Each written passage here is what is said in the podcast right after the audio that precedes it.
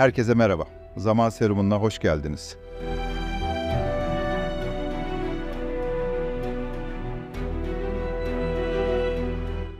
Bugün sizlere plastik kullanımının giderek artan çevresel etkilerini ve çözüm yollarını konuşacağız.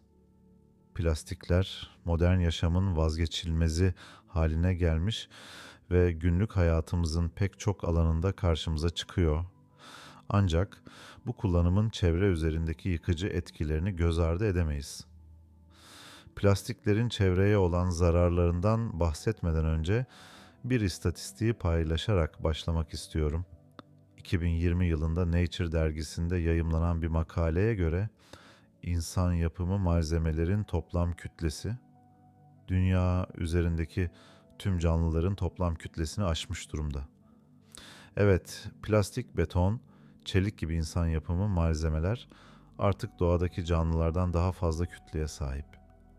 Bu oldukça çarpıcı bir gerçek ve durumun ciddiyetini anlamamız için önemli bir gösterge.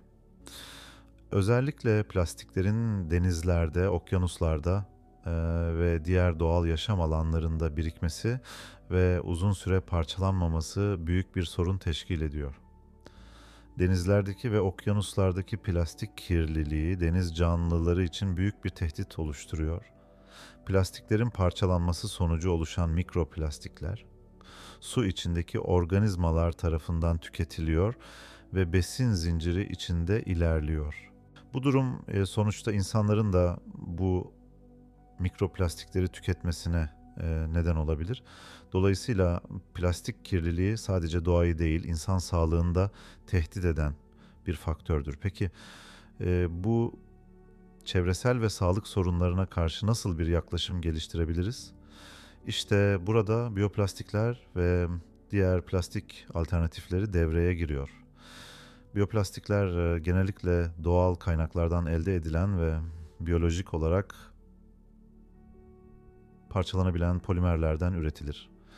Bu tür malzemeler geleneksel plastiklerden farklı olarak çevre dostudur ve doğada zararsız bir şekilde ayrışabilir.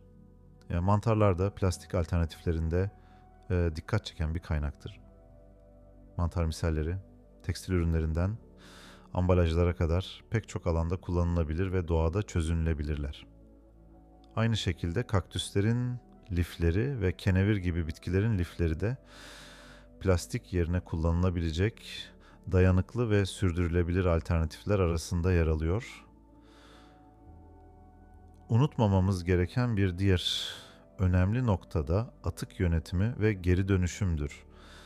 Tarımsal atıklar, deniz yosunları ve bitkisel atıklar gibi malzemelerin geri dönüşümü ve bu atıklardan biyoplastik üretimi, plastik kullanımının azaltılmasında etkili bir yol olabilir. Ee, sonuç olarak plastik kullanımının azaltılması ve çevre dostu alternatiflerin benimsenmesi için toplumsal bilinçlenme ve bilimsel çalışmalar büyük önem taşımaktadır.